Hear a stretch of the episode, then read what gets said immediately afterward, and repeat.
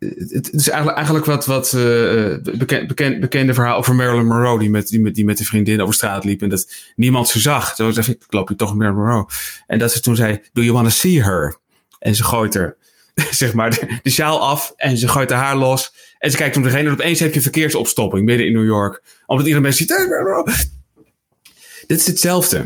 Ja. Do you want to see her? Denk, denk ik eigenlijk altijd als ik een podium oploop, van... Uh, dat is, wat, dat is wat ik nu moet doen. Nu, nu moet ik die, uh, die, die rare man zijn die in me zit, die blijkbaar gedichten wil voorlezen aan mensen. En, en, die, en die daar letterlijk op een draf voor een podium oploopt, omdat hij dit zo leuk vindt.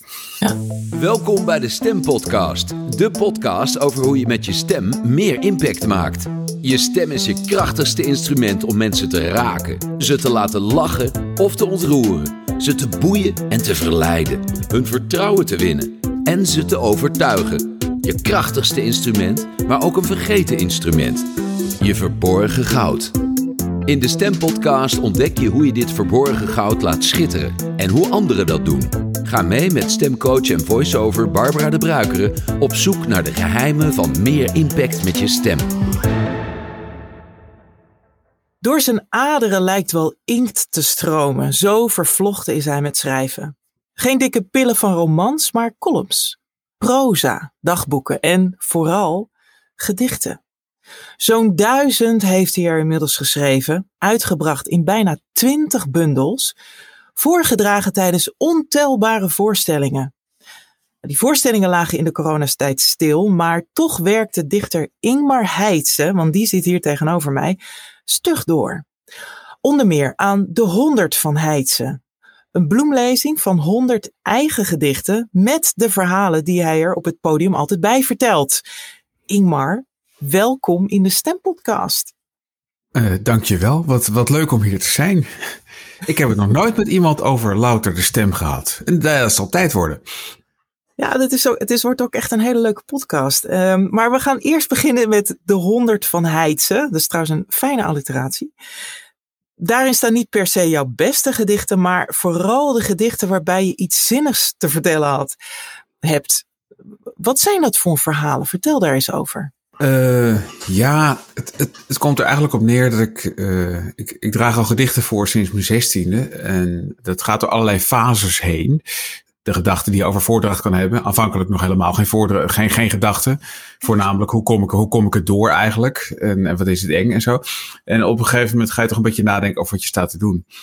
Uh, en ik begon eigenlijk met, met, met, met gewoon de laatste tien gedichten die ik geschreven had. In een noodvaart achter elkaar doen. En dan weer snel af. En denken, nou, dat, dat is wel goed. Ik, ik merkte op een gegeven moment dat mensen daarbij afhaakten. Dat, dat hou je namelijk niet vol. Alleen, alleen maar gedichten achter elkaar. Dat is voor, voor niemand leuk. Nee. Zo ben ik toch, toch tussendoor wat, wat uh, eigenlijk wat verhaaltjes tussendoor gaan vertellen. Aanvankelijk met, met als, uh, met, met als hoop dat je mensen weer een beetje klaar kan maken voor het volgende gedicht. Dus je leest een paar gedichten en dan denk je, uh, vol, volgens mij beginnen ze af te haken. Ik moet even iets doen of iets vertellen, contact maken en dan weer verder met het volgende gedicht. En die verhaaltjes werden eigenlijk steeds meer uh, ja, verhaaltjes op zich. Een soort inleiding die steeds langer werden en die wel met die gedichten te maken hadden. Maar die eigenlijk alles te maken hadden met uh, ja, ook, ook meer, meer vertellen over poëzie en, over dingen die me bezighouden. Uiteindelijk werd het soort van 50-50. Dat je inderdaad nou, de helft van de tijd die gedichten staat, staat aan te kondigen met allerlei verhaaltjes. Conferentie-achtige dingen. En uiteindelijk de gedichten. En uh, en uiteindelijk liep dat ook weer uit de klauwen. Op een gegeven moment sta je alleen maar te oude hoeren en beginnen mensen te roepen van je bent toch dichter. Lees dan eens een gedicht voor. En nou, op een gegeven moment uh, ja, hoop ik nu een redelijk optimum te hebben gevonden. Uh, tussen, uh, dingen vertellen en die gedichten voorlezen. En, en er is wel iets geks aan, aan de hand met die honderd, namelijk die, die, die inleiding heb ik op een gegeven moment dus maar opgeschreven. En dat is wel weer anders, want die verhaaltjes deed ik altijd uit mijn hoofd. Ze bestonden ook grotendeels in mijn hoofd. En dan vertel je ze heel anders dan wanneer je een gedicht voorleest. En ik lees een gedicht altijd voor. Ik denk nooit, ik doe het gedicht even uit mijn hoofd. Ik wou dat ik het kon, maar dat kan ik niet. Uh, ik moet ze echt van papier voorlezen. Die verhaaltjes kwamen altijd zo'n beetje, nou, kwek, kwek, kwek. Die ontstonden ook op het podium. Ze werden langer en als er een, een, een, iets, iets in bleek zitten dat grappig was, dan herhaalde ik dat de volgende keer natuurlijk. En zo langzaamaan, dus die zijn echt op het podium ontstaan. Dat is een verschil. En zeker met stemgebruik is het ook een verschil. Als ik praat, ga ik veel sneller praten en veel meer stotteren en veel meer, uh, ja, uh, altijd niet charmante gebreken vertonen in mijn dictie. En als ik dat gedicht dan voordraag, dan doe ik het wel allemaal netjes zoals het, zoals het hoort. Tenminste, zoals ik vind dat het moet. Uh, het is grappig, hè? Want jij zegt van mensen, je begon ermee om, uh, omdat mensen na met alleen maar gedichten gaan ze afhaken. Haken mensen ook af als je verhalen vertelt? nou, behalve dan dat je te veel vertelt. Maar wat is het verschil in reactie tussen als je een gedicht voordraagt of een verhaal vertelt? Hoe, wanneer zitten de mensen echt op het puntje van hun stoel? Uh, dat is een goede vraag. Dat weet je ook nooit helemaal zeker. Hoewel toch ook weer wel, omdat, omdat een zaal wel degelijk een bepaald soort, en nou wordt het esoterisch, maar in, laten we zorgen dat, dat een zaal met, met mensen altijd wel een soort gemeenschappelijke sfeer heeft. Die kun je, ja, het, begin daarvan kun je niet zo goed beïnvloeden. Mensen, mensen kunnen, uh, een groep mensen kan, kan om allerlei redenen uh, een, een hele andere vibe over zich hebben dan je graag zou willen. Maar ja, als, als ze net vijf dichters gehad hebben en moe zijn, dan is het iets heel anders dan wanneer ze er net zijn. Dan kunnen ze toch heel ongeconcentreerd zijn. Kortom, het, het is wel een soort, daar hangt een bepaalde energie. En, en als je nou gaat voordragen, dan verandert daar iets in. Of ja. niet. En dan merk je ook wat voor soort mensen zijn waar ze mee bezig zijn.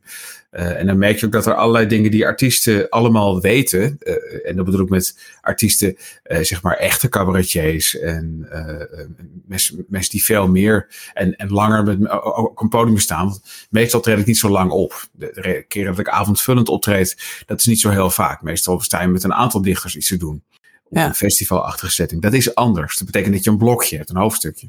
Ja dat je bijvoorbeeld ook niet een bedrijf, verschillende bedrijven in je, in je publiek wil hebben of een vrijgezellenfeest. Maar dat is een heel ander soort, die mensen zijn met elkaar bezz. Dan merk je dat er eilandjes ontstaan. Kortom, een groep mensen is één wezen en dat wezen kan zijn aandacht erbij hebben of niet. En, uh, en uiteindelijk wil je ze naar je toe hebben. Dus ja. dat, dat, is, dat is het idee. En je merkt wel of dat lukt of niet.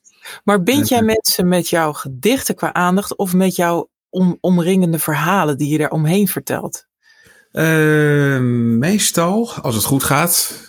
Uh, het gaat nooit meer echt heel erg slecht, maar ik weet zelf dat als ik afloop van, nou, dat is wel eens beter gegaan. Uh, kijk, die gedichten, daar gaat het om. Anders, anders stond ik er niet. Als ik geen gedicht had, dan had, was er niet echt een reden voor mij om op het podium op te lopen. Ja. Maar ik merk wel dat omdat mensen al eigenlijk gecodeerd zijn om naar een dichter te gaan luisteren, uh, dat ze er allerlei ideeën over hebben. En, en die verhaaltjes zorgen ervoor dat ze heel snel denken: oh, dit valt wel mee. Het is helemaal niet zo erg als ik dacht om naar gedichten te luisteren. Dus die verhalen zijn wel een manier om, om iets te doen wat de meeste dichters niet doen, namelijk uh, zaalcontact te maken. En een, een, ja, er een zo onderhoudend iets van te maken. Zonder dat je die gedichten verder geweld hoeft aan te doen of in die gedichten ja. op je knieën te gaan zitten. Die zijn gewoon wat ze zijn. Ja, ja, en het is natuurlijk ook zo, je publiek kent jouw gedichten natuurlijk ook. Dus het, tenminste, niet iedereen, maar... Ik heb geen idee, nee hoor, meestal niet. nee, maar het is, het is, ik kan me heel goed voorstellen dat die afwisseling goed werkt. Omdat je met een gedicht inderdaad, ben je heel geconcentreerd gewoon ook op de ritme, op de rijm, op de klank zit je meer te letten. Maar met die verhaaltjes kan ik me voorstellen dat er een soort zucht komt door de zaal. Even, zo. Ja, ja, ja, dat soort bijna ontspanning. Ook ja. om de manier waarop je dan dingen vertelt. Dat mensen Hopelijk, denken, oh ja, hij is wel grappig zeg. Weet je wel? Ja, dat, dat, dat, dat is de wens natuurlijk. Het, het, het heeft iets publieksbehagens. Maar het, het, zorgt er ook wel voor dat je... Uh, nou ja, eigenlijk is, is, is, is de hele onderneming bedoeld om voor te zorgen dat er zo goed mogelijk naar die gedichten geluisterd wordt. Ja. Uh, en, en misschien ook nog wel per ongeluk iets emanciperends te hebben. Van, ja, het, poëzie is niet iets voorbij alleen maar met je kaken op elkaar. Uh, dat, dat is ook wel iets. Als je, die verhaaltjes zijn ook bedoeld.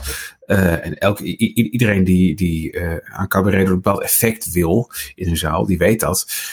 Zodra een zaal iets doet, iets terugzegt of lacht of, of, of desnoods roept, dan heb je wel contact, zeg maar. Dan heb je een bepaalde bepaalde deal gemaakt met elkaar. Van oké, okay, dus jullie erkennen dat ik hier sta, dingen vertel. En jullie maken kenbaar dat jullie daarop mogen reageren. En ik zit dat ook niet in de weg. Ik roep niet stilte, want dit kan niet. en dat betekent dat mensen ook op die gedichten, als ze iets grappig vinden of, of als ze iets aardigs vinden, dan gaan ze daarop ook reageren. dat is natuurlijk eigenlijk wat ik, wat ik wil. Uh, het, ik, heb, ik heb heel lang geleden, moet ik nou denken, in, in, in de oude blauwe zaal nog van, van de stad Schouwburg, uh, heb ik opgetreden op het MAP Festival. Dat, dat, dat herkent denk ik niemand meer, het multi-ethisch podium. Het werd door een, uh, een fantastische dichter, Julian Witt, werd het werd georganiseerd. En het zo bijzonder was, was dat, was dat het een, een van de meest gemengde festivals was. Dus je stond met een aantal dichters als Ed, Ed Leeflang of zo. Maar, maar, maar je stond ook met allemaal Surinaamse dichters. En het publiek was ook gemengd. Groot, grotendeels uh, donker. En dat maak je niet zo vaak mee, want uh, literatuur in Nederland is nog steeds een behoorlijk hagelwitte bedoeling. En daar was de hele sfeer anders. De sfeer was vooral dat, dat, dat als, als je opkwam en je maakte een grapje, dan en ze vonden het leuk, dan lachten ze ook meteen. En dan maakten ze ook, ook als ze een zin mooi vonden, dan riep er iemand mooi. En ik dacht, wat, heb ik, wat, wat, wat zou het leuk zijn als, als alle uh, bibliotheken onder Leon ligt, waar ik zeg maar voor, voor, voor twintig mensen, God, God weet waar, in Noord-Holland optreedt, als die dat ook zouden doen. Dus is ook wel toen iets, iets in mijn hoofd geplant van als je uh, warmte wil van het publiek, dan moet je ook proberen contact te maken. Ja, en er zijn mensen die het nog veel beter kunnen hoor. Uh, al, al, die spoken word artiesten van nu. Ik heb net een paar optredens gedaan met Elton Keen. Die is helemaal geweldig. Die komt gewoon op en die, die, die, die, die meteen van zitten jullie goed? Een beetje kunnen vinden. Die, is heel, die staat ook in, in zijn geheel contact te maken. Die kan het ook fysiek. Dat kan ik niet. Ik ben een blokhout een soort autistisch blokhout. Een soort met, met, met, een, met een Joep van het Hek ruggetje als ik niet uitkijk. Dus het, het, is, het, is een, het is een bepaalde vaardigheid die natuurlijk een beetje losstaat van, van, van misschien dichterschap. Want er zijn natuurlijk mensen die de prachtige gedichten schrijven en ze ook best goed voorlezen. Ja, maar als jij, niet, wat is grappig dat je dat zegt. Zoals jij je nu voelt hier tijdens dit gesprek, voel jij je ook zo op het podium of voel jij je dan meer gespannen? Zo, ik bedoel, je bent nu heel relaxed, je gaat bijna met je arm over de stoel. Ja, ik vind, ik vind, ik vind dit enger, eerlijk gezegd. Dit is moeilijker. Oh. Ja. ja?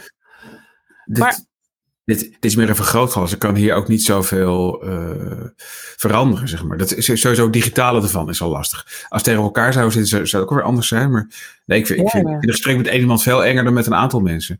Dat is een groep mensen. Toch merk ik dat helemaal niet nu. Ik heb niet het idee dat. Ja, dus dat is. Gelukkig maar.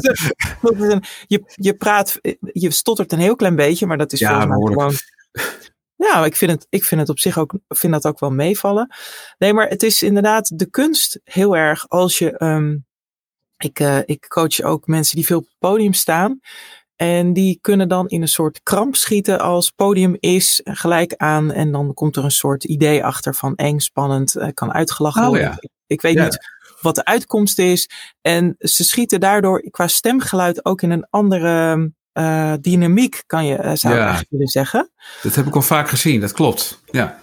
En, en ook omdat ze de uitkomst niet weten. Dus dan hebben ze bijna zoiets dat ik ga maar heel snel praten de hoop dat, wat jij eigenlijk zei, wat jij in het begin had, dat je heel snel praat de hoop dat het snel voorbij was, en dan kon je weer naar huis. Ja, precies. Dat. En wat jij net als voorbeeld geeft van die spoken word artiest, is dat hij door een gesprek, letterlijk een gesprek aan te gaan, een conversatie aan te gaan met het publiek, haal je al heel veel van die spanning sowieso bij jezelf, maar ook bij het publiek weg. En, en dat werkt zo lekker. Dan zak je eigenlijk gelijk in dat, ja, in, in, dan kom je al, allemaal op hetzelfde energielevel. Ik ben het met je eens, absoluut. Ja, dus daarom, daarom vroeg ik aan jou, want ik vind dat je nu heel, ik, ja, ik heb gewoon een heel makkelijk gevoel. Ik heb, ik heb natuurlijk ook wel heel veel gesprekken gevoerd uh, in, de, in deze podcast. En zeker in het begin van zo'n gesprek zit je allebei ook een beetje af te tasten van, ja, god, wie ben je eigenlijk? En uh, weet je wel genoeg of kan ik je wel dingen vragen? Dat is dan een soort spanning. Oh, ja. En die hmm. ontbreekt bij jou geheel. Dus, dus vandaar dat ik aan jou vraag van, goh, nou ja, je, je zegt zelf dat je nu meer gespannen ben dan op het podium. Dus dat vind ik wel apart om, om, om, te, om te horen. Ah, weet je wat het is? Uh, ik, ik heb inmiddels, omdat ik het al vanaf mijn zestiende doe en er uh, onderweg van alles is misgegaan waar ik van geleerd heb. Ik, heb ik heb best wel kijk op, op hoe het is om een dichter voor een groep mensen te zijn.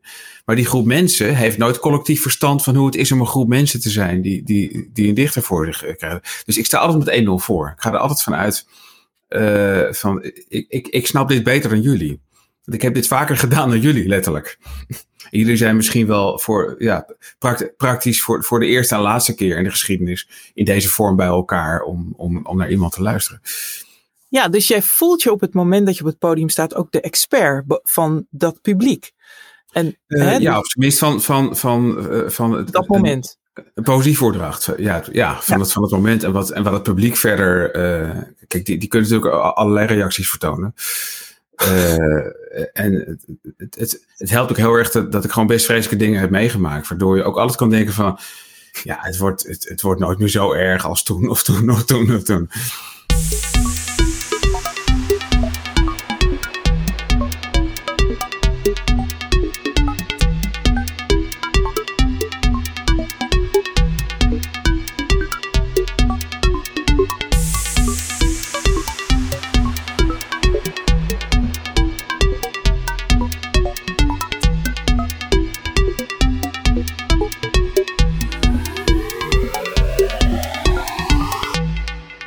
Nou, dat is vaak wat mensen parten speelt. Als ze, als ze eenmaal op het podium staan, dat ze zich ter plekke afvragen of zij wel genoeg weten van het onderwerp waarvoor zij op het podium staan.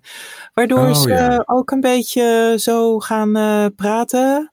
Oh, dan krijg je een soort uh, onzeker geluid in die stem, waardoor het publiek dan weer, daar weer onbewust op reageert van, nou ja, de persoon weet helemaal niks. Waardoor die persoon op het podium denkt, zie je wel, er is iemand in het publiek die meer weet dan ik. En en dan kan je dus in een soort blackout uh, situatie komen dat je denkt van, oh help.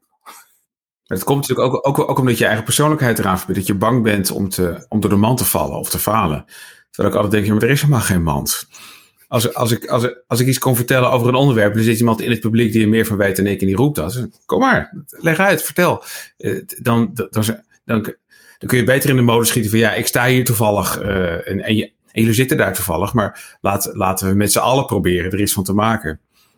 Ik dat Freek de Jonge dat een keer vertelde dat hij, dat, dat, hij, dat hij probeerde door te breken in het Engelstaalgebied. En uh, dat, dat, wel duidelijk, dat hij zelf ook wel wist van ja, ik spreek die taal niet zo goed als iemand die daar geboren is. En toen zei hij iets heel goeds over. Zei van nou, ik ga eigenlijk uit van het principe van jullie kennen de taal en ik ken het verhaal. Dus laten we samen proberen of we eruit kunnen komen. Dat vond ik een uitstekend uh, uitgangspunt. Ja, maar dan benoem je dus op dat moment je zwakke punt. En dat is wat heel veel mensen niet durven op het podium. Die gaan juist wegrennen van die, van die angst. Want dat is wat er. Je gaat heel, heel erg rennen om naar de uitkomst, zodat je naar de uitgang kan. Ja. Terwijl als je bijvoorbeeld een hele moeilijke speech moet doen. Ik noem maar wat, je staat op, op een begrafenis of een heel moeilijk moment. En je voelt de tranen. Nou, het moment dat je daartegen gaat verzetten, dan krijg je dus echt dit, dat heel erg vreselijk. Hè? Terwijl als je zegt van zo, ik moet even. En dan is meteen die spanning uh, weg. Is, dat is ja, maar mooi dat je dat voorbeeld uh, geeft, inderdaad. Ja, alles. Uh, nou, ik, ik, moet zeggen, spreken, spreken bij uitvaarten is ook niet een, is, ook een hobby van me. Dat behoort tot, tot de moeilijkste dingen die er, die er zijn. Hoewel ik daar ook weer heb, heb ontdekt dat, dat het niet kan mislukken. En als iemand helemaal instort, ja, nee, is, er, is, is er niemand die daarna bij de koffie met, met cake zegt van, nou, dat kan echt niet hoor. Als je, ja, doe het dan niet. Het, het bestaat helemaal niet. Van, god, nou, wat vreselijk. Dan, dan, uh, dus dat is misschien ook wel iets wat ik voor ogen probeer te houden. Dat uh, alles is onderdeel van een bepaalde bijeenkomst, van, van een bepaald ritueel. Het is voorkomen normaal dat, dat iemand die spreekt op een uitvaart, heeft daar meestal geen verstand van, want zo vaak doen we dat niet. Uh, en uh, het, is, het, is, het is volmaakt toegestaan om totaal snotterend uh, af, afgevoerd te worden. Ja, het is toch een uitvaart? Ja. Er, erger is als iemand opeens met een steeds langere speech ook, ook, ook zelf steeds meer eruit begint te gooien. En, en, dan de, en, en, en ontdekt dat hij het wel droog houdt, maar ondertussen allerlei dingen oplepelt. Terwijl, zeg maar, dat je allemaal denkt van hij moet ophouden. Maar ja, er is niemand die kan zeggen van, dat kan je ook niet doen. Dus, dus je kan elkaar ook, ook, ook gevangen houden in, in moeilijke situaties. Oh ja, ik snap ja. het. Ja, ja even, nou, inderdaad. Uitvaart is dan waarschijnlijk niet een goed voorbeeld. Maar wat, wat wel zo is, um, als je, uh, als je leidt aan perfectionisme, wat bijna iedereen volgens mij heeft, en je staat op dat podium als die expert, dan wil jij ook dat jouw hele point van A tot Z dat jij die ook vertelt op dat moment. Terwijl de mensen in het publiek zijn niet die expert en die hebben misschien al genoeg aan punt A, B en C. Dus hè, zij weten niet wat jij weet. Maar jij denkt dat iedereen weet dat je zoveel moet vertellen, waardoor je in een soort, weet je wel, dat je een soort bal krijgt die, die het publiek in wil gooien en iedereen overrompeld wordt door informatie en denkt, nou, Maar informatie is, dat is natuurlijk ook een, ook een punt. Hè? Uh, als, je, als je vindt dat je mensen, of als, als het je taak is om mensen te informeren over iets, ja, dan, dan, dan, treden ook, ook, ook wel andere principes aan de dag, vind ik. Ik ben, ik ben altijd entertainment. Mensen, mensen, mensen hoeven geen woord van die gedichten mee te krijgen of te begrijpen. Als, als ze maar het idee hebben dat, dat, dat, dat het wel leuk was wat ik deed. En als ze denken, goh, ik ga toch eens een keer een gedicht lezen van iemand. Misschien wel, misschien wel van die jongen die net optrad. Dan is dat leuk, maar het hoeft niet. Maar als je, als, als je echt een, een, een keynote speaker bent ergens, uh, nou ja, dan, dan moet je spullen kennen. Dan moet je daar wat zinnigs over te vertellen hebben. Uh, bijvoorbeeld iets waar, waarvan iedereen alsnog zegt van zo, dat was nuttig. Ja. Maar ja, dat, ook, ook dat is moeilijker. Ja, want dan zit je ook in het resultaat. Want dan wil je van het publiek de erkenning hebben dat je heel nuttig iets heel nuttigs zegt. Terwijl daar kan je dan zo aan vastzitten dat je er bijna een soort van: kijk eens wat ik allemaal weet. Eh, dan krijg je zo'n toon, eh, weet je wel. Dus, dat is waar. het valt wel op dat de mensen die echt, echt, echt een dragende rol spelen bij, bij congressen. En ik schrijf heel veel op congressen. Dat zijn ook altijd mensen die, die daar echt steengoed in zijn. Gewoon, vaak, vaak ook Engels die het gewoon op hun opleiding hebben gehaald. Van dat, dat, dat, dat ben je misschien wel met me eens. Het zou heel erg helpen als je, als je een beetje leerde spreken op school. Er zijn zoveel dingen vakmatig aan. Er zijn zoveel trucs waarmee je jezelf overeind kan houden. Ook als het helemaal niet lekker gaat. Ja. Waardoor je toch nog wel, wel, wel, wel wegkomt. Dus zeg maar, een, een, professor uit het buitenland, die kan dat eigenlijk altijd. Er zijn altijd mensen die, die, die, die een paar goede grappen in het begin hebben. En als mensen indutten, die, die, die voelen dat, die kunnen dat. Het is een vak. Je luistert naar de Stempodcast over de geheimen van meer impact met je stem. Ja, dat is waar. Ja. ik kan het volledig beamen. Ik ben natuurlijk al meer dan tien jaar voice-over, maar ik coach ook mensen op hun stem. En ik, ik vertel hun dingen die voor hun, waar ze nog nooit over hebben nagedacht. En dat komt eigenlijk vooral omdat de stem ligt zo voor de hand, ligt zo om de hoek. Iedereen denkt, ja, weet je, je geeft je bek en douw, er komt geluid uit en dat is genoeg. Denk ze al bij het voice-overschap, eh, van, nou ja, hoe moeilijk kan het zijn om iets voor te lezen? Nou, dan zeg ik wel eens, nou, nou. Ga, neem je plek, ga zitten en lees iets voor. En dan denk ze, oh ja, nee, het klinkt niet echt. Maar gewoon spreken, los van een podium, maar gewoon in een vergadering. Überhaupt, uh, hoe zorg je ervoor dat mensen luisteren naar wat je te zeggen hebt? Ja, als je dat echt heel graag wil, dan moet je daar toch wat meer over nadenken dan dat je misschien op eerste, in eerste instantie uh, ja, denkt, inderdaad. Nou, dat, dat, dat, ben ik wel met je eens. Ik, ik moet eraan denken. Ik ben benieuwd wat je, wat je daarvan vindt. Ik ben nooit achter gekomen of het nou een goed idee was of niet. Terwijl ik het toch een paar jaar gedaan. Ik heb, ik heb een paar jaar lang in, uh, in, in Parnassos, het, het, cultureel centrum van, van de universiteit, hier heb ik, heb ik les gegeven aan spreekangstigen. Wat heel leuk was om te doen. Ik, ik was toen een vrij drukke performer. Uh, en, en ik had het idee van, nou, als, als ik iets niet ben, ben, is het bang voor spreken. Dus ik kan misschien wel mensen die het echt doodeng vinden, die er bijna fobisch voor zijn. Uh, maar, niet, maar niet zo fobisch dat ze zich niet inschrijven voor die cursus. Dat zijn allemaal mensen die, die, die stap al gemaakt, dus dat scheelde wel. De zware gevallen kreeg ik niet. En die heb ik allemaal dingen laten, laten, laten doen tegenover elkaar, speloefeningen. En vooral was mijn gedachte altijd van, uh, als je angstig bent voor spreken, is het waarschijnlijk omdat je eh, bang bent dat je stem een verlengstuk van je emoties is. Want als je heel erg bang bent, dan ga je dat horen in iemands stem. Als je heel erg bedroefd bent, of wat het ook is wat je bent. En dat wil je niet. Uh, dus ik probeer het om te keren. Uh, namelijk, uh, probeer je stem zo te gebruiken dat je je emoties onder controle krijgt, doordat je hoort dat je stem in orde is. En bij sommigen pakt het wel, bij anderen helemaal niet. Nee. Ik, ik ben heel benieuwd. wat is jouw idee over de relatie tussen stem en, laten we zeggen, de toegang tot de ziel, de, de, de, de emotie die daaruit spreekt, al dan niet. Ja, nou, je stem is het orkest van je hart. Dus, dus dat is ook wat jij zegt, klopt 100%. Um, uh, ik hoor dus ook in iemand zijn ondertonen eigenlijk, waar die zit, in zijn, ook in zijn hele emotieregulatie, uh, laat ik het zo zeggen. Uh, spreekangstcursussen kunnen, wat jij, precies wat jij zegt, kunnen aan de ene kant of heel goed werken voor sommige mensen, maar voor sommige mensen wordt het alleen maar erger en groter. Uh, omdat je dan heel erg de focus legt op het probleem, namelijk de angst. Ja. En heel veel angst komt voort uit het feit dat je je gevoelens, die je, die je, die, de angst dan in dit geval, uh, op het moment dat je gaat praten, komen die gevoelens naar boven. Want je, je, eigenlijk is je stem een, een poort van je emoties. Hè? Je kan gaan zweten, je kan rugpijn krijgen, maar je kan het ook heel erg in je stem krijgen. dus ja. niet in je, in je rug, je krijgt het in je stem. Dat is ja. spreekangst. En um, een heel groot deel van die angst zit hem erin dat je het probeert weg te duwen. En dat lukt dus niet. Want zodra jij je mond open doet en je stem gebruikt, kan je het niet meer wegdoen. Of je krijgt heel erg dit geluid, dat je, dat je echt voelt Hmm. dat iemand ergens bovenop zit. Ja. Wat je bij vrouwen heel vaak hoort, is dat ze heel erg gaan ratelen, heel hoog, zonder, zonder goed te ademen. En, en Ja. echt tot het eind van hun adem. En dan, en dan je- dat hyperventilerende. En bij, ma- bij mannen komt het heel vaak in geluid naar voren, doordat ze heel laag en heel monotoon praten. Dus altijd Ja. helemaal op deze manier en op één staccato, zodat iedereen afhaakt als ze aan het woord zijn. Daar zit heel vaak eh, heel veel ja, angst, eh, angst onder. Je stem heeft voor heel groot deel te maken met je mindset. En omdat ik die ondertonen hoor, kan ik dus zeg maar via een hele snelle weg eigenlijk al heel snel aangeven bij iemand waar, ehm, eh, ja, waar, zijn, waar zijn ding zit. Ik zit bijvoorbeeld op Clubhouse iedere week. Eh, Oh ja. Op vrijdag heb ik freestyle stemcoaching met hot seat. En dan heb ik dus mensen in de hot seat. En die kan ik binnen nou, twee, drie eh, zinnen al zeggen van, dan geef ik ze oefeningen. En dan komen ze binnen no time op, nou ja, iets waar ze proberen zo veel mogelijk vandaan te blijven. Krijg ik ze dus daarin. En dan kan ik ze dus ook oefeningen geven om daar doorheen te gaan. Waardoor ze aan het eind, na tien minuutjes, kwartier, soms een hele andere stem hebben. Dat is echt bizar om mee te maken. Dat zijn echt van die, nou ja, transformaties. Maar goed, dat, dat over wel stem gek. hangt. Ja, ja. Mooi werk dat. Ja, dus ik ben een soort freestyle stemcoaching room. En eh, Hm. ik doe aan eh stempowering in plaats van empowering. Oh, mooi. Heel mooi.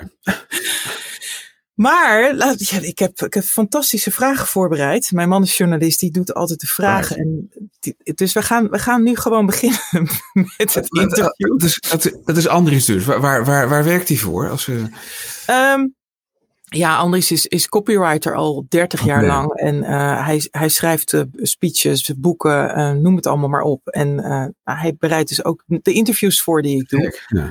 En die zijn allemaal gerelateerd aan de stem. En misschien nog leuk om één ding op te merken. Want ik had laatst Charles Groenhuizen in de stempodcast. Geweldig. En die, ja, geweldig, absoluut. ja. Het is ook een hele leuke aflevering geworden. Ja. En na afloop had, had hij op zijn socials ook gedeeld dat hij nooit verwacht had dat hij meer dan een uur over de stem kon praten. En dat hij eigenlijk had toegezegd uit een soort, nou oké meisje, dat is leuk, doen we.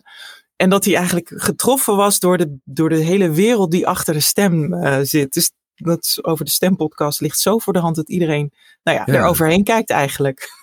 Het is, het is een unieke benadering, inderdaad. Ik heb, ik heb, ik, ik heb, nou, wat ik al zei, ik heb, ik heb nog nooit over stem gepraat eh, in, in een vorm als deze.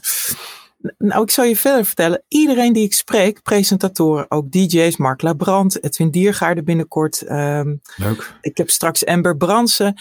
Die hebben nog nooit, daarom willen ze volgens mij ook allemaal meedoen. Die denken echt van, verrek.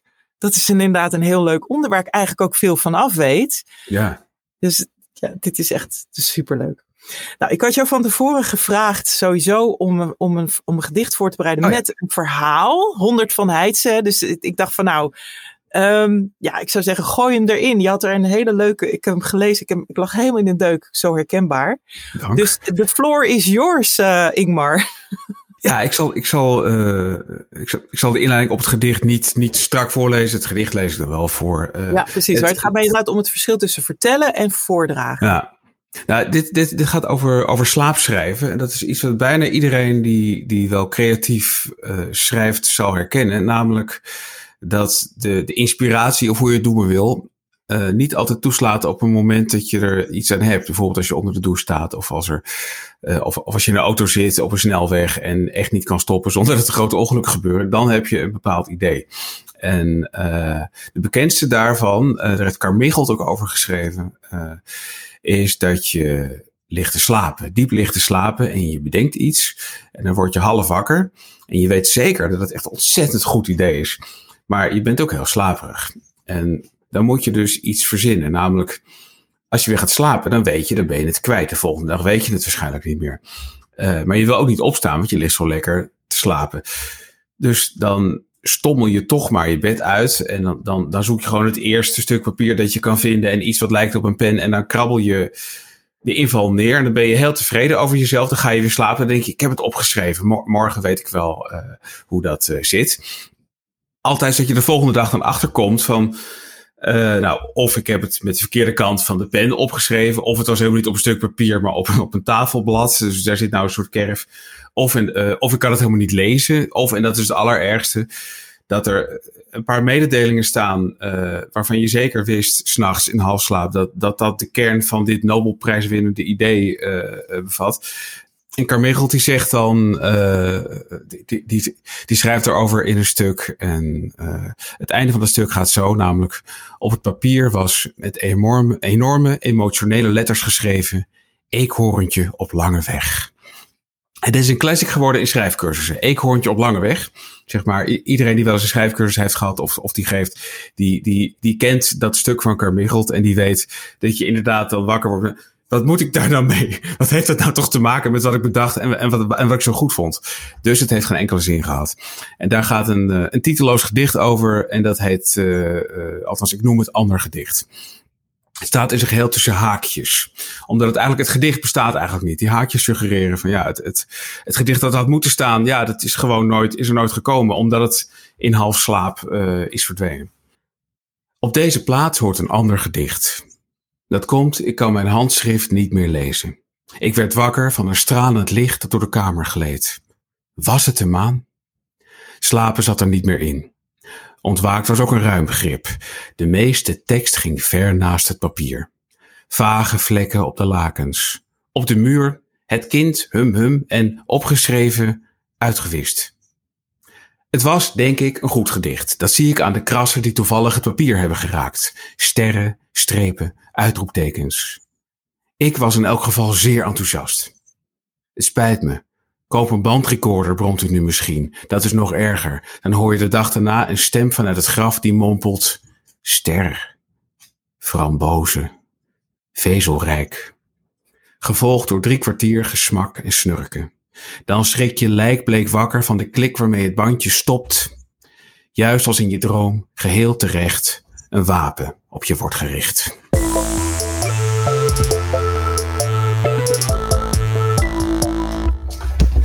Tot zover uh, ander gedicht.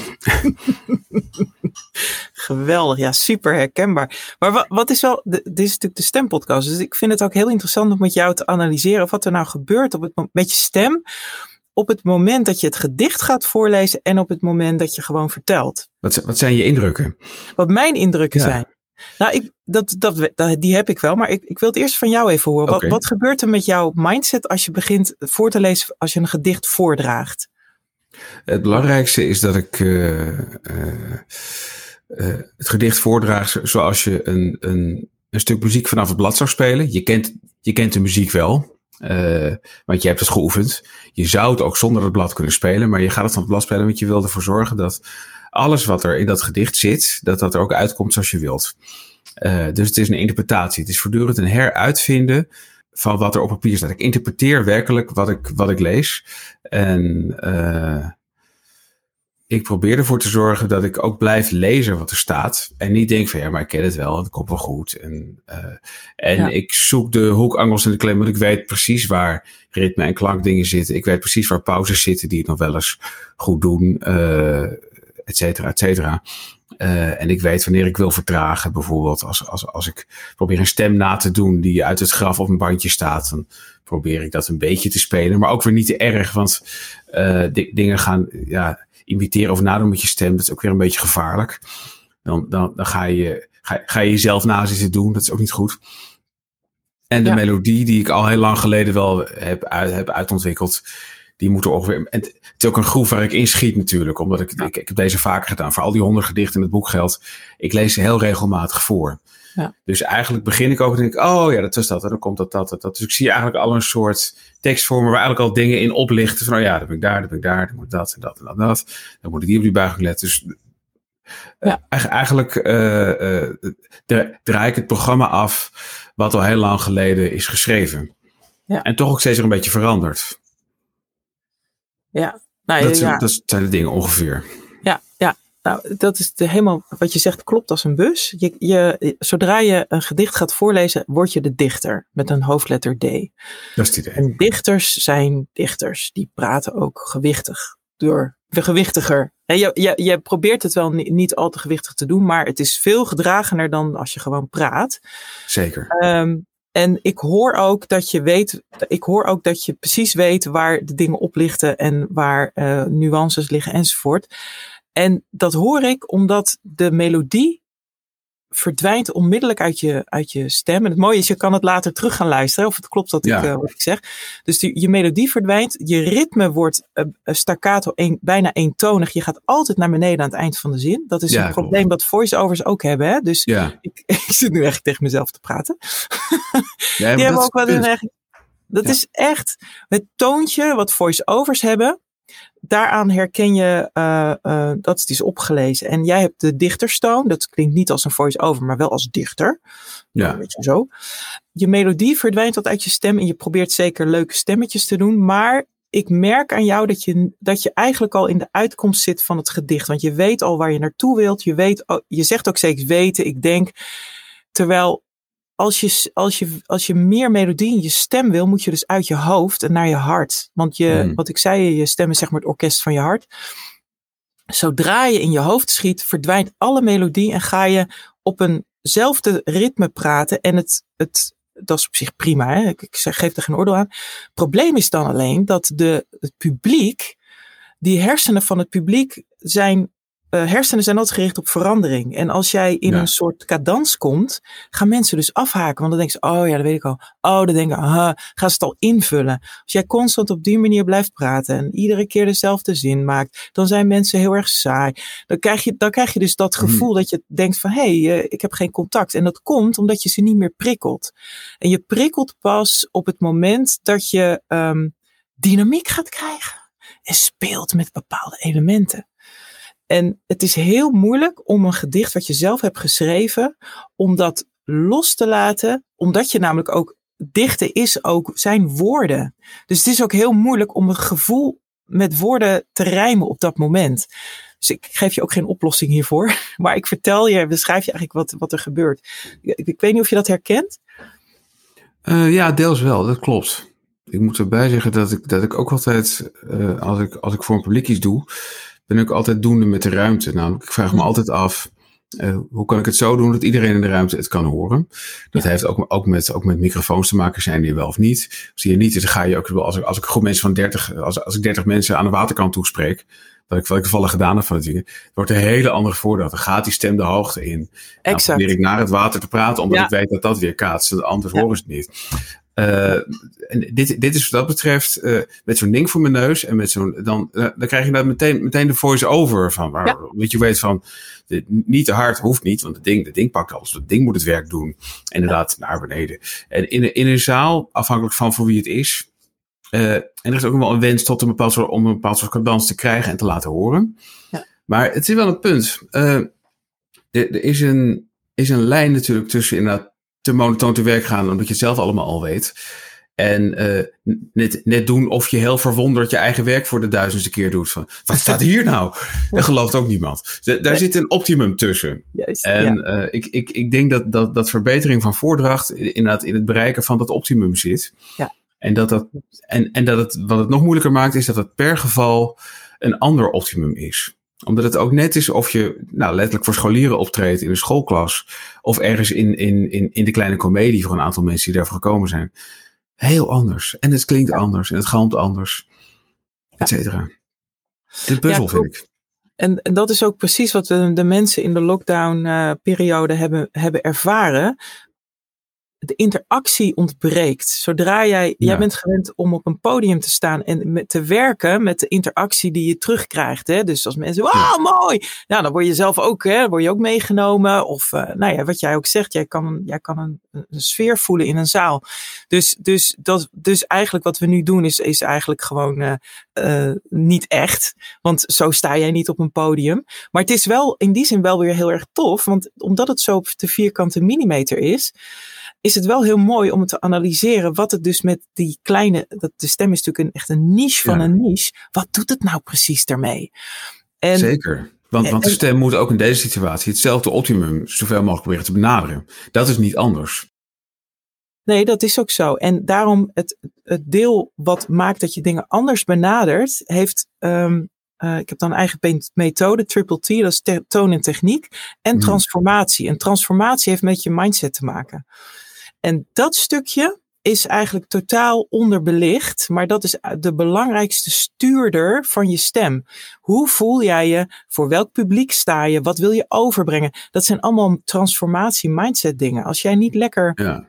daarin zit, dan komt je boodschap dus niet over. En daarom is de stem zo ontzettend ingewikkeld, want het je moet ook echt zelf echt geloven dat wat jij te zeggen hebt ook van belang is. En dat hebben heel, veel, heel veel mensen hebben dat helemaal niet. Denk, dat, ja, dat, dat, is lastig, want je moet, dat, dat, dat snap ik helemaal. Dat ben ik het zeer mee eens. Ik heb dit veel zien gebeuren. Uh, het, is, het is wat ik de Martin Buitenhuis uh, doctrine noem. Een van mijn naarste klussen ooit was het, uh, het aankondigen van een aantal bands hele leuke bands, namelijk uh, Van Dikhout en Direct en nog, nog een andere lokale band voor een studentenfestival dat buiten was.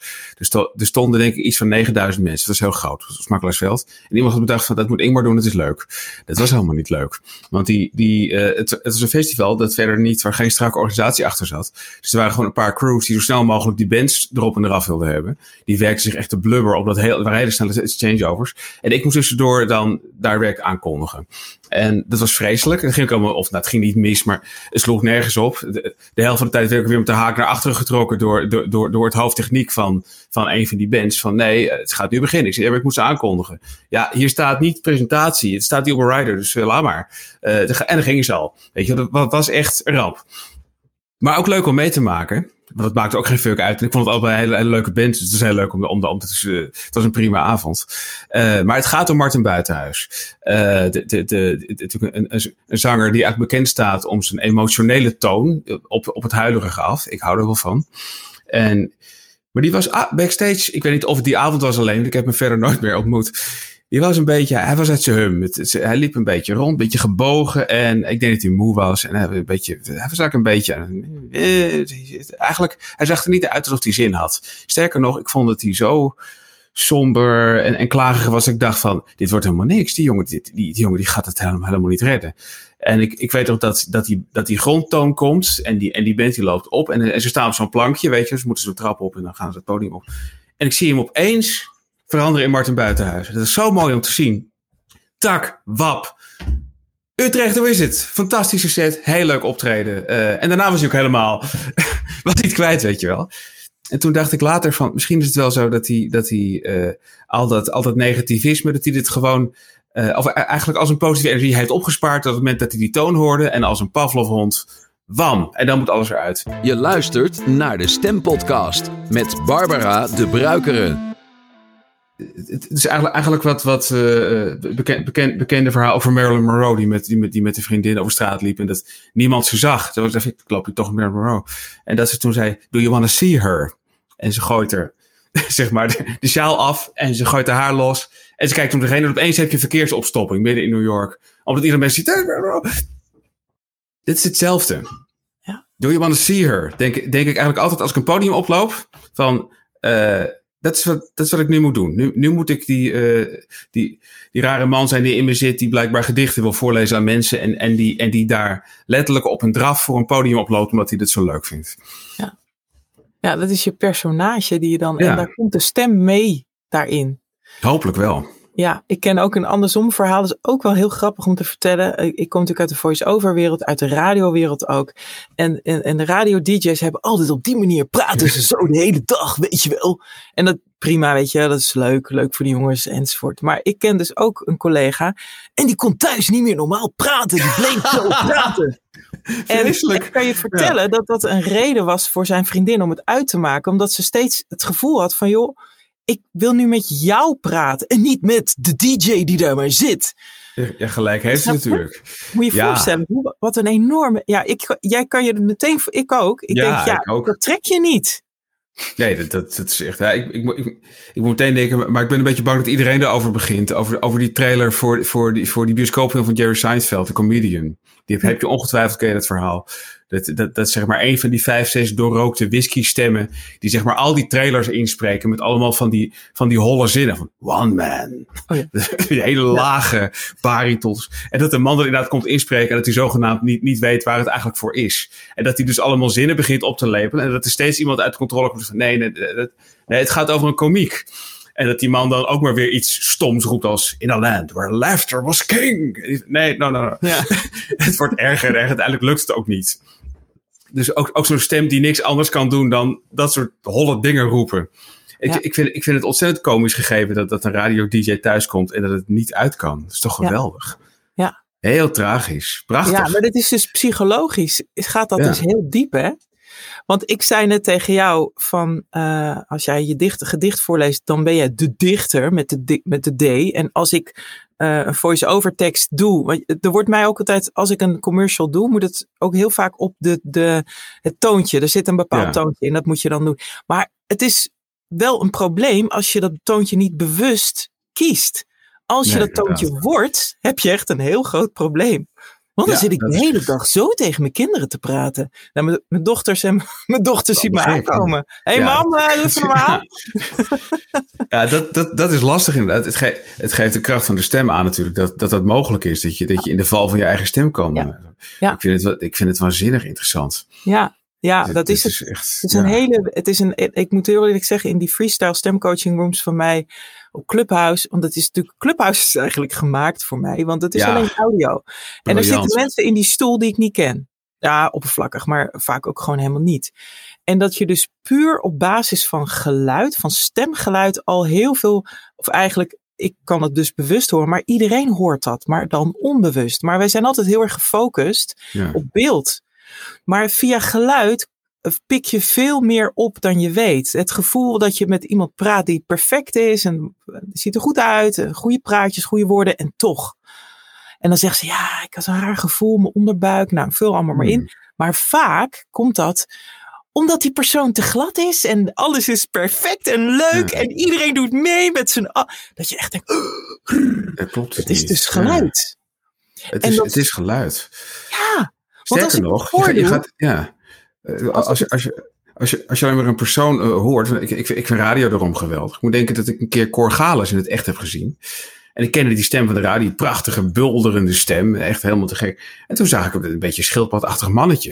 En toen voelde ik me toch bekocht. Maar is dat Cor Galis? Ik had gedacht dat het een soort boom van de vent met een baard zou zijn. Uh, dus, dus, de, de, dus de radiopersona kan heel groot worden. En ik denk dat je gelijk hebt. Als je iemand hoort en je ziet en daar klopt iets niet het is heel eng. Dat, dat, dat, dan denk ik dat, dat, dat, dat, dat is een goede indicatie dat iemand een psychopaat is, wat mij betreft. Als, ja. Hoe iemand klinkt en hoe iemand eruit ziet niet matcht. Wow. Ja. is gevaarlijk. Ja, en, en, en eh, wat ook vaak bij vrouwen het probleem is, is dat ze um, uh, te hoog en te schel klinken. En, en dat komt, dat, natuurlijk klinken, klinken vrouwen hoger, maar ik heb dus in mijn, in mijn hotseat regelmatig gehad dat zo'n zo'n vrouw in de hotseat zat en dat ik een aantal ja, aan een soort, uh, noem je dat? Een, soort, ik noem dat altijd de wasstraat. Dan gaan ze bij mij door de wasstraat. En hmm. dan binnen vijf minuten is die, dat stemmetje weg en zij is ineens een volwassen vrouw. En niet meer dat meisje dat probeert om op uh, Insta heel erg leuk, weet je wel dat? Ja. Nee, dat ze ineens schieten in de, in de vrouw die ze zijn. Namelijk een moeder van drie kinderen, eind dertig, weet je wel, zo. Ja, dus, dat lijkt me winst.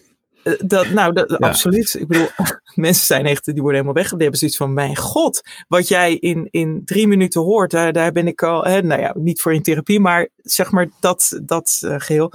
Maar, ik kan me um, het levendig voorstellen dat het inderdaad zo werkt dat je mensen ontzettend snel heel veel kunt, eh, kunt laten horen. Als je ja, het hoort. ja, ja, het is, het is een, een omgekeerde kijk, therapieën zijn heel erg op woorden gericht. En als jij goed kan lullen, dan komen mensen, dan komt de therapeut um, uh, er niet doorheen. Want als jij, als jij gewoon een beetje verstandige dingen zegt en zegt, nee maar bij mij gaat goed en uh, ja, een therapeut kan van alles proberen. Maar ik, als je dus op het stemgeluid afgaat, ga je op een gegeven moment, als je daar dus in getraind raakt, ga je de discrepantie horen tussen wat er gezegd wordt en wat er bedoeld wordt. En ik zit zeg maar op die bedoeling. En, uh, en dat is een hele wereld op zich. Dus dat is super interessant. En, en ik merk dus door die clubhouse rooms, ik heb er nou, weet ik veel, uh, vanaf uh, april ben ik er al mee bezig. ik heb gewoon iedereen heeft wel een dingetje, heb ik een dingetje kunnen schroeven dat ze gewoon voelden van jeetje, ik heb ineens veel meer ruimte of ik voel veel meer lucht of ontspanning Ja. of ik ga, weet je wel. Dus dat is, ja, dat is, dat is dus de stem en daarom is deze stempodcast, nou we hebben het nu ook een geweldig leuk gesprek over de stem, maar bij iedereen die ik interview, ook bij Charles Groenhuis, die dat op een gegeven moment is van, nou, daar heb ik eigenlijk nooit over nagedacht, weet je wel zo. Dat is echt super grappig. dat is wel te gek, ja. Ja, lucht is ook wel iets, hè, wat je zegt. Adem. Ja, is ook wel, ik heb heel lang gehad dat als ik een stuk proza voorlas, dat ik gewoon totaal buiten adem raakte. En nog Ja. wel eens. Dat is ja, nog steeds iemand die gewoon alles er snel uit wil hebben. En, en, en vergeet dat het helemaal niet erg is als je even een halve seconde stil bent, omdat je even wat lucht nodig hebt. ja. Sterker nog, dat je, dat je daar niet moet komen op dat punt. Dat je eerder al adem moet halen. Ja, mensen, mensen praten meestal tot hun lucht op is. Maar de Ja. kunst is om regelmatig adem te halen. Terwijl de zin nog bezig is. Op logische je echt momenten. om de, om de vijf, zes woorden. Ik doe dat dan automatisch. Maar dat je. En pauzes maakt juist. En daarom vinden mensen pauzes zo eng. Pauzes maakt juist dat je publiek heel erg dichtbij houdt. Dan denk je, oh, wat Ja. gaat er gebeuren? Dan is er Ja. wat, ja. Dan, maar dat is natuurlijk doodeng. Want ja, wie, wie, wie, misschien geloven ze me wel helemaal niet. Je krijgt dan al die, die stemmetjes in je hoofd. Die, al die twijfelende stemmetjes. Die denken van nee, ga de ga, ga nou maar door naar het eind. Dan kan ik weer van het podium, maar dan ben ik weer fijn. Zo dat, weet je wel? Dus dat is super interessant. Zeker.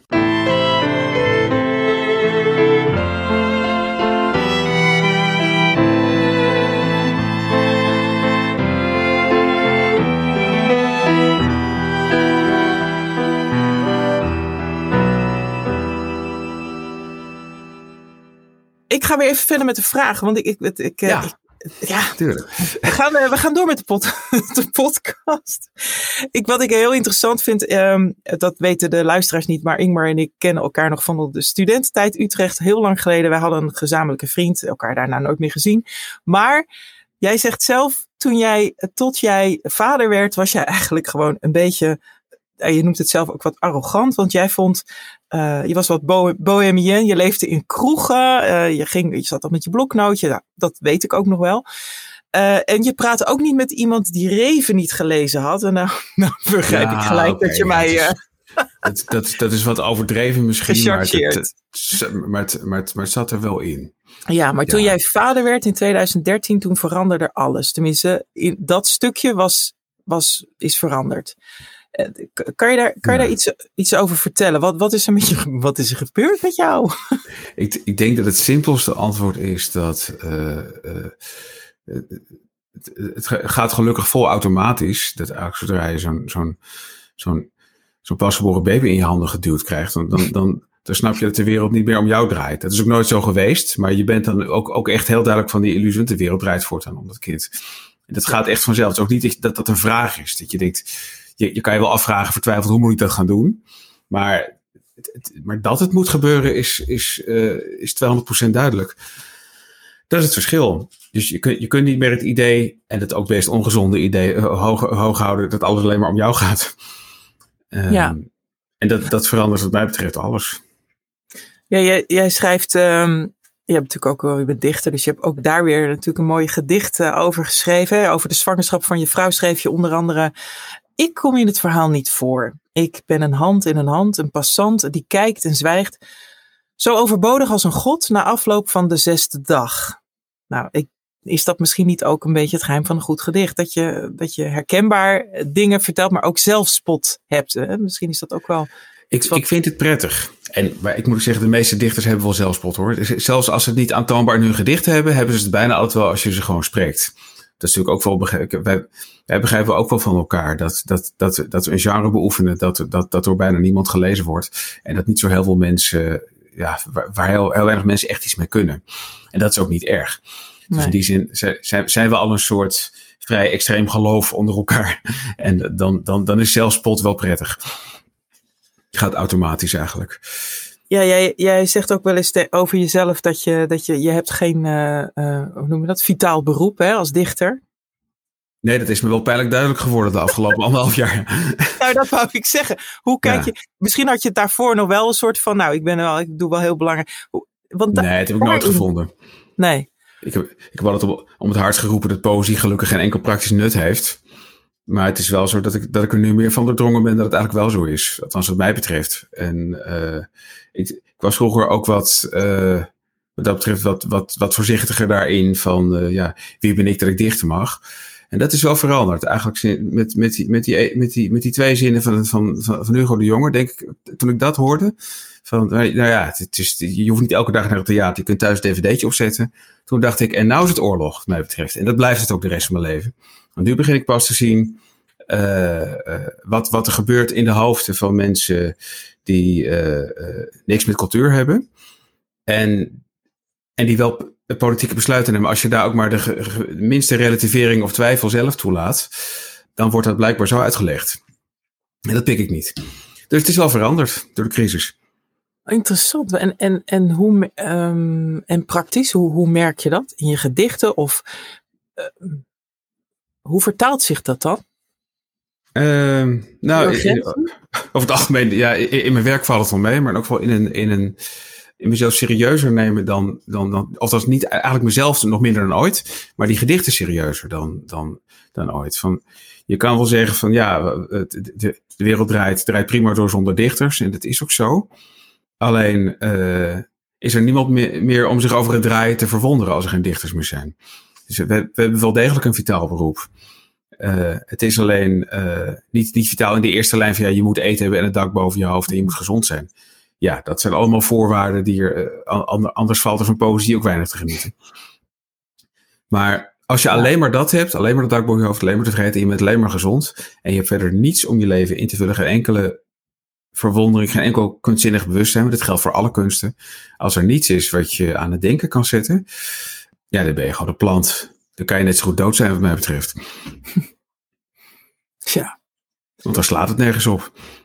Slaat ja. dan nergens op, maar dan slaat het helemaal nergens meer op als er geen kunst meer is, als er geen muziek nee, meer is. De show, de show verdwijnt daarmee eigenlijk. Ja. Ik denk dat Dit sowieso, zijn de dingen waar we voor in leven zijn, als het goed ja, is. Ik denk Dat- sowieso dat die hele coronacrisis heeft zo'n bizar grote impact gehad op, op mensen op allerlei gebieden in hun eigen, in hun leven, hun werkzame leven, maar ook uh, ja, gewoon op alle vlakken eigenlijk. Je bent, we zijn eigenlijk zo geraakt op je financiën, op je gezondheid, op je, Ja. op je well-being. Ja, dat is, uh, dat is waar. Nou is dit natuurlijk de stempodcast en mensen die naar deze podcast luisteren, die, die werken bewust of onbewust veel met hun stem. We hebben natuurlijk heel mooi, eigenlijk afgelopen uur zo ongeveer, heel mooi gehad over welke impact de stem heeft en, en hoe je die kan sturen. Als jij nou een tip mag geven aan, een, aan een, een leraar die deze podcast luistert, of een online ondernemer die veel uh, video's moet maken, of wat zou jouw tip zijn als het gaat om voordracht, als het gaat om het overbrengen van jouw boodschap? Wat, wat zou jij die, die luisteraar mee willen geven? Uit jouw jarenlange ervaring op het podium bijvoorbeeld. Doe het zo goed als je kan, maar niet beter. En vergeef jezelf alles wat, uh, wat je niet kunt veranderen. De, die, die, die twee dingen zijn het eigenlijk. Jij, jij zegt eigenlijk, zet jezelf niet klem op een podium van het moet perfect zijn. Nee, dat kan toch niet. Daar, ga, daar gaat het ook helemaal niet om. Omdat, omdat het, dat, is, dat is een soort. Uh, uh, ik, ik, sprak, ik sprak een, een, een, een muzikant die, die een tijd last had gehad van optredenangst. Uh, dat kwam in de zijde, het ging over iets anders, we komen erbij zijn langs. Zei, ik, uh, zei, mensen, mensen hoorden me spelen en vonden het mooi. Het, een fenomenale gitarist is het. Hele goede singer-songwriter. En die zei, uh, maar ik hoorde elke foute noot die ik speelde. En denk ja, en, en die jongen is virtuoos. Dus die legt de lat ergens waar ik denk van, ik ben, ben, al, ben al blij als ik de helft van, van de akkoorden ongeveer heb. Uh, dus bij ligt de lat ergens daar. dan denk je, ja, maar ik kan het toch ook niet beter. Ik doe mijn uiterste best. En uh, nou, dat uh, ook, ook in voordracht. En bepaalde dingen. Er zijn zo vaak mensen naar me toegekomen na voordracht. Van, ja, het is een beetje snel. En was op dit. En, en dat met het handje moet het nou. En ja, het is, dat is geen gezicht. Dat gaat wel eens te snel. En ik weet het. En, en het is soms nogal chaotisch. Maar ik heb ontdekt dat als ik er heel hard aan ga werken om dat uit te zetten, dat er iets anders verloren gaat. Dus ik vergeef mezelf dat. Zo, zoals ik ook als ik, als, ik, als, ik, als ik spreek angstige onder mijn hoede had, heel lang geleden dus al, dat mensen een trillend been hadden. Dus ik heb een trillend been, dan kan ik niet optreden. Van, ja, als je stem niet trilt, is er wat mij ja, ga, ga, ga je toch gewoon achter zo'n ding staan, als zo'n spreekgestoelte, dat ziet niemand. Maakt het nou uit. Vergeef jezelf je trillende, vergeef jezelf je Brabantse accent dat je zelf niet mooi vindt. Maar het gewoon laat horen waar je vandaan komt. Wat is eigenlijk mis mee? Het gaat pas mis als je het uit wil zetten dat lukt niet. Dus je moet je best doen, maar ook niet meer dan dat. Je moet nooit meer doen dan je best. Ja, wat er verloren gaat als je te veel je best doet, is dat er stukjes van jou verloren gaan. En dat mensen jou niet meer zien, maar de perfecte dichter of de perfecte spreker. En dan kan je geen contact maken. Want nee, hoe leuk, nee, want hoe leuk is het als iemand zegt: Zo, ik, oh, zo, ik verrek even een spiertje hier. Ik noem maar wat. Ja. in, een, in een verhaal. Dat mensen ineens in de lach schieten van: Oh, oh ja, dat heb ik ook wel eens. Ja, dat, dat, dat is meteen menselijk. Ja, in die zin, dat, is ook, ook wat je zegt hier is een, is een goede truc inderdaad. Het, het, het, het benoemen van een fout of een vergissing of, of iets wat er, wat er aan de hand is, of je nou iets aan kan doen of niet. Het is, dat, dat is altijd leuk eigenlijk, inderdaad. Uh, ja. er, er, zijn, er zijn hele oeuvres op gebaseerd. Iemand op visite kader doet dat voortdurend. En dat is, dat is onweerstaanbaar. Het, het is misschien wel een van, een van haar grootste, uh, uh, van de grootste onderdelen van haar kunst. Dat ze dat, ze dat voortdurend benoemt. Allemaal dingen van ik dat zeg je toch niet? Dat zeg je juist wel. Dat is geweldig. Ik ben een zeer, zeer groot fan van Kaandorp daarom. Ja. Is een perfect voorbeeld van, het, van, van, van, van alles wat er mis kan zijn of gaan of dingen die niet kloppen. Gewoon benoemen en daarin doorgaan. En dat wordt, dat, dat wordt een ding op zichzelf. Absurd maken. Ja. De, uh, de, ja. de vergevingsgezindheid van, een, van het publiek is, is enorm omdat iedereen het herkent. Omdat iedereen opgelucht, precies wat jij zegt. Iedereen haalt opgelucht adem. Inderdaad van, god, dat heb ik ook altijd. Ja, wat fijn dat iemand het een keer zegt. Ja, ja. ja klopt. Mijn, uh, ik heb een Amerikaanse stemcoach en zij zegt dan altijd: show them bits, bits of you, because then they can relate to you. Ja. En dan maak je contact. Goed advies, ja. nou, Ingmar, ik vond het een geweldig gesprek. Ik wil je enorm bedanken. Ik vond het en... leuk. De moeite waar veel geleerd, dankjewel. ja, luisteraars. Ik denk dat jullie ook dingen gehoord hebben waar, waarvan je denkt: oh ja, het ligt namelijk veel dichterbij en meer om de hoek dan je denkt. En hoe meer je durft om jezelf echt te laten zien zoals jij bent, hoe meer contact je maakt. En dat is dus ja, doodeng. Maar daarom is deze stempodcaster om je een beetje over die angst heen te helpen. Bedankt voor het luisteren en tot de volgende stempodcast. Bedankt voor het luisteren naar deze aflevering van de Stempodcast. Gehost door Barbara de Bruikere. Sprak deze podcast je aan? Laat een review achter op Apple Podcasts en deel hem. Wil je meer weten over hoe je mensen met je stem kunt raken? Ga dan naar Barbara's website www.barbaradebruikere.nl, de bruikeren met U-Y-C-K, en meld je aan voor haar gratis videotraining Het geheim van meer impact met je stem. Tot de volgende aflevering.